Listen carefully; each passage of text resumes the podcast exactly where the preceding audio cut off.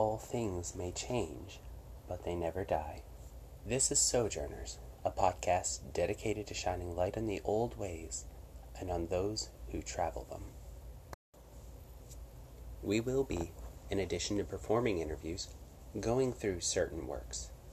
Ovid's Metamorphoses contain numerous myths and observances on the human condition and on the gods. Several actions taken by both mortal hand and divine may seem cruel, hateful, or even wicked to many hearts. I will not repeat the folly of Arachne and present the sins of Olympus, but I shall not leave out what has been written. And now we will discover the Metamorphoses, and if the Muses are kind, they will lend me their skill to make known and make alive again words that were first written millennia ago. One of the main themes in the Metamorphoses is change. All things may change, but they never die. The Metamorphoses starts with the creation of the elements and the way the elements turn to baser forms, and thereby the cosmos and life are created. This is in strict agreement with the laws of vibration and can also be seen as evolution.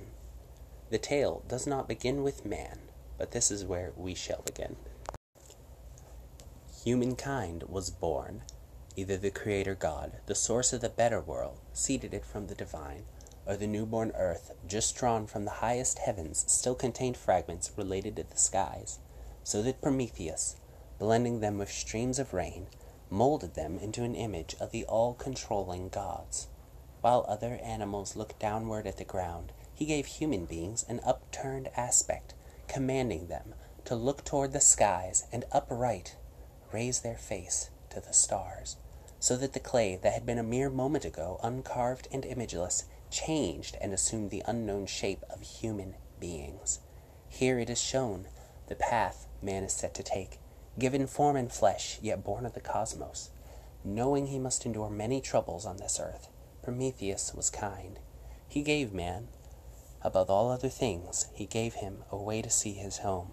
All he must do is raise his face to the sky, and he will be reminded that home is not so far away. It is as close as a glance. A note on humanity. There are several times humans are created, whether from rocks or serpent's teeth, as the men of Thebes. But this is the first time, and as such, it holds special, particular significance. A note on Prometheus. Sometimes numbered among the seven of the Titans, he was gifted above all others with foresight. He was ever a friend to mortals, stealing fire from Olympus and tricking the gods into the worst share of burnt offerings, thus allowing man to eat the meat. Prometheus was the one who knew which of Zeus's sons would overthrow him, as Zeus had his father before. We will now discuss the ages of mankind. When the Titan Saturn ruled all, before he was deposed by his son Jupiter or Zeus, mankind had a simple existence. This was the golden age that without coercion, without laws, spontaneously nurtured the good and the true. There was no fear of punishment, there were no threatening words to be read, no crowd of suppliants fearing the judge's face. All lived safely and without protection. No pine tree felled in the mountains had yet reached the flowing waves to travel to other lands. Human beings knew only their own shores.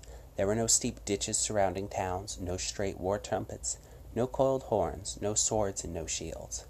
Without the use of armies, people passed their lives in gentle peace and security. The earth also herself, freely, without the scars of plows, untouched by hoes, produced everything. Contented with food that grew without cultivation, they collected the berries, the cherries, and acorns fallen from Jupiter's oak tree. Spring was eternal, and gentle breezes caressed with warm air the flowers that now grew without being seeded. Then the untilled earth gave of its produce without needing renewal. To many, this would be paradise. But there were no great or powerful feats accomplished. There is no record of a single man who lived in this time. When man is in a simple state, man is also simple. Let it be noted that the earth is seen as a goddess. Gaia is her name, her consort, the sky. Saturn, seeking to cheat the cycle of all things, devoured his children so that they would never rise against him. But even so, the innocence of the age was a lie. which was sustained by the sacrifice of the yet young gods. All that seeks to subvert the natural order must, by nature, commit acts that are unnatural, the devouring of the children being evidence of this. But it is not, as we may suppose, a sad thing for things to end, for all things may change, but they never die. When Saturn was banished to Tartarus, and Jupiter ruled the world, then came the people of the age of silver that is inferior to gold, more valuable than yellow bronze. Jupiter shortened spring's first duration and made the year consist of four seasons winter, summer, malleable autumn, and brief spring. The parched air first glowed white, scorched with the heat, and ice hung down frozen by the wind.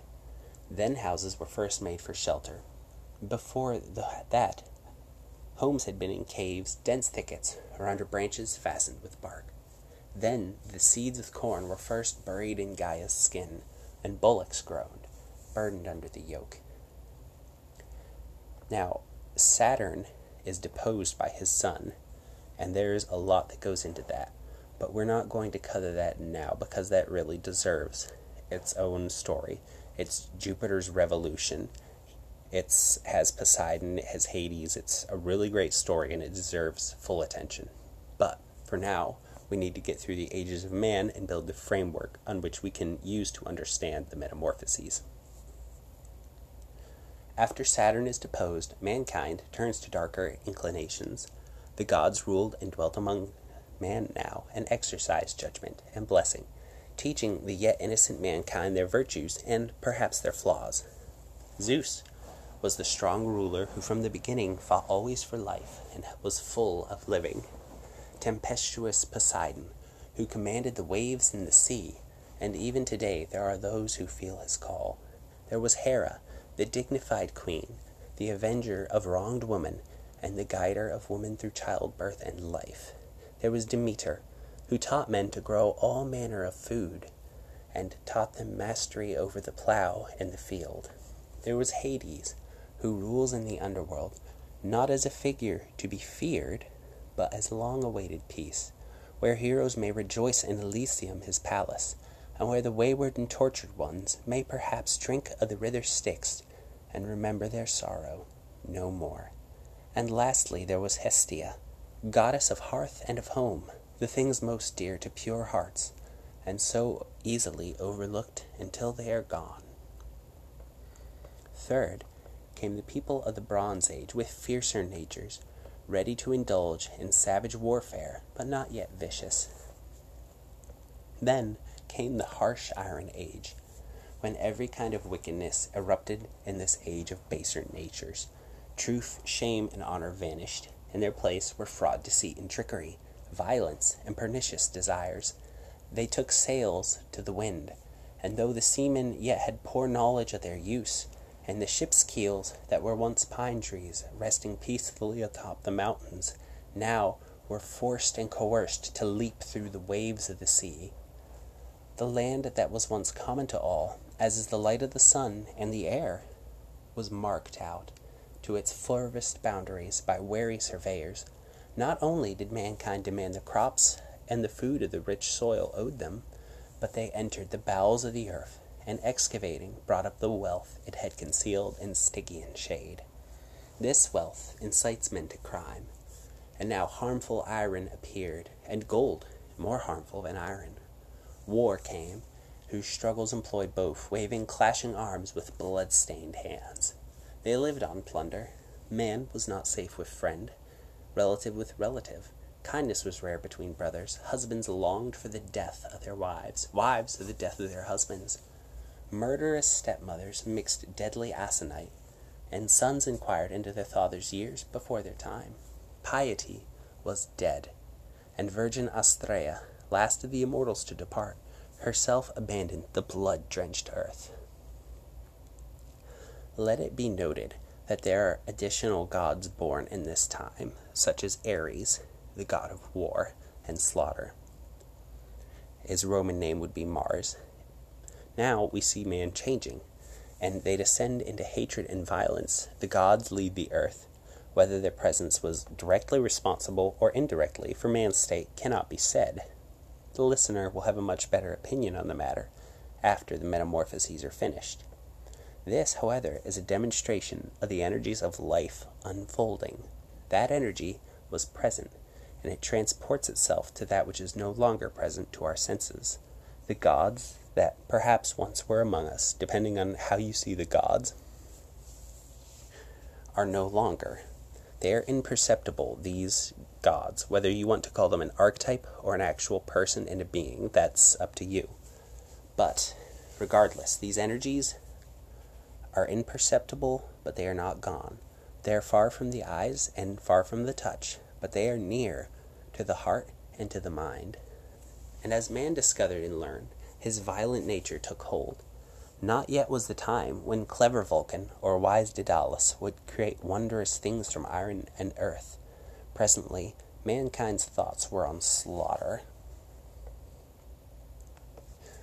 It is because of this mankind is destroyed, swallowed by water in a flood, when King Lycaon fed Zeus human flesh and was cursed to roam the earth as a wolf.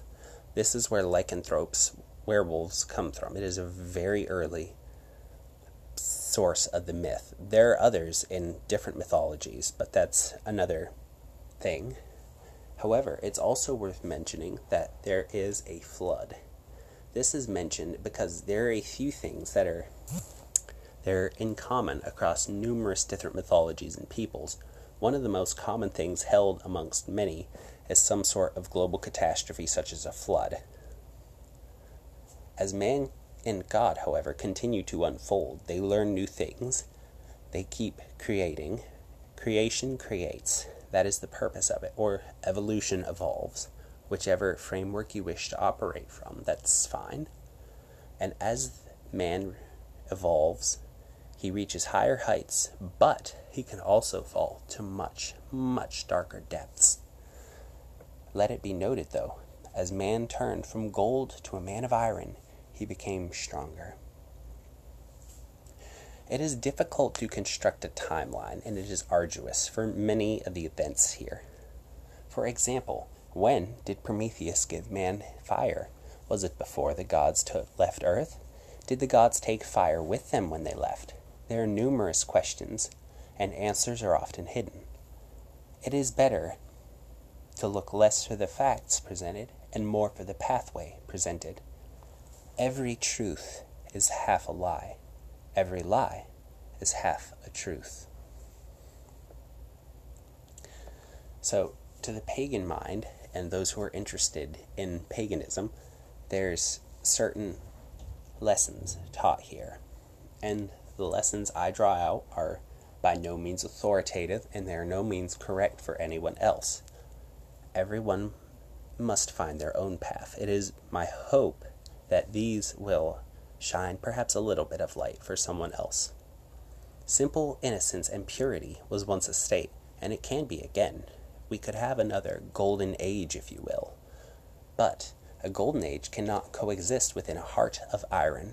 This is not in and of itself bad, for when the men were of iron, they chose to build great things. They chose to set sail. They discovered the earth and learned their secrets. But with their own knowledge, they destroyed themselves. The lessons here are obvious. Ovid, the author of the Metamorphoses, believed in returning to this more idyllic state, even going as far as to recommend vegetarianism. But the men who lived in this golden age, they never set sail on strange waters. They never learned the secrets of the earth or created wondrous things. They would be closer to beasts than to man in many regards.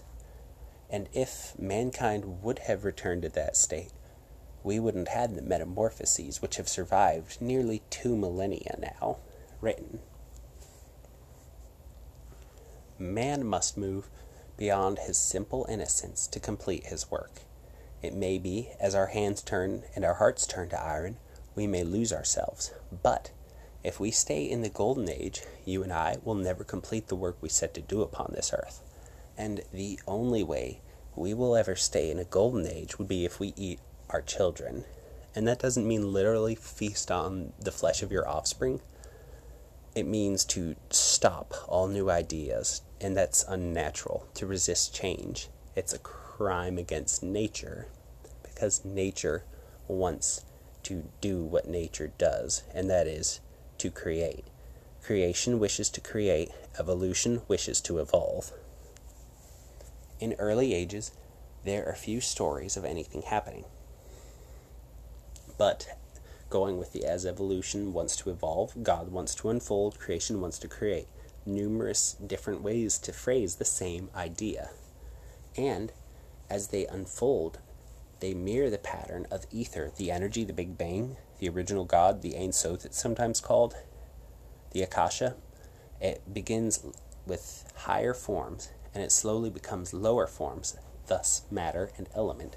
The eldest of the Titans were rulers of such domain as time, sky, night, earth. These are all very broad, very broad aspects and domains. Now, the Olympians, we see a refinement. They have less broad domains. Their children, they rule even less broad, but more defined domains still. Consider Zeus's children. They all have specific domains that are their share in their authority. For example, Ares and Athena are both war gods, but they are quite different war gods, and each one is the child of Zeus. Each one represents a different aspect of war. Mars, or Ares, being slaughter and bloodshed, Athena being strategy. Mars, the god, also the planet, has a lot to do with that fiery energy. Athena is calculated and strategic. It's both the same father, both gods, two very different aspects of the same domain. This is the framework on which the metamorphoses hang the changing nature of things, whether they be elements, man, or gods. The metamorphoses is all about the natural changing of cycles. And by observing these cycles and observing the changes others make, we can tell what we want to change into. Perhaps we will turn into a vicious harpy, perhaps a serpent. There are many such times in the Metamorphoses where the ignoble become beasts, such as the king Lycaon. And this isn't necessarily meant to be taken literally, but it is meant to warn of the destructive nature that our actions can demonstrate, and perhaps to find a better path. Next week, we will actually be discussing a dramatic change of a certain nymph named Laurel. We will discuss Apollo, how he destroyed the serpent Python, and we will discuss Cupid, who, for Apollo's scorn, gave him something to remember. And we will discuss where the crown of laurels come from. Thank you so much for joining me. This has been Sojourner's Pagan Podcast. I wish you all the best and blessed be.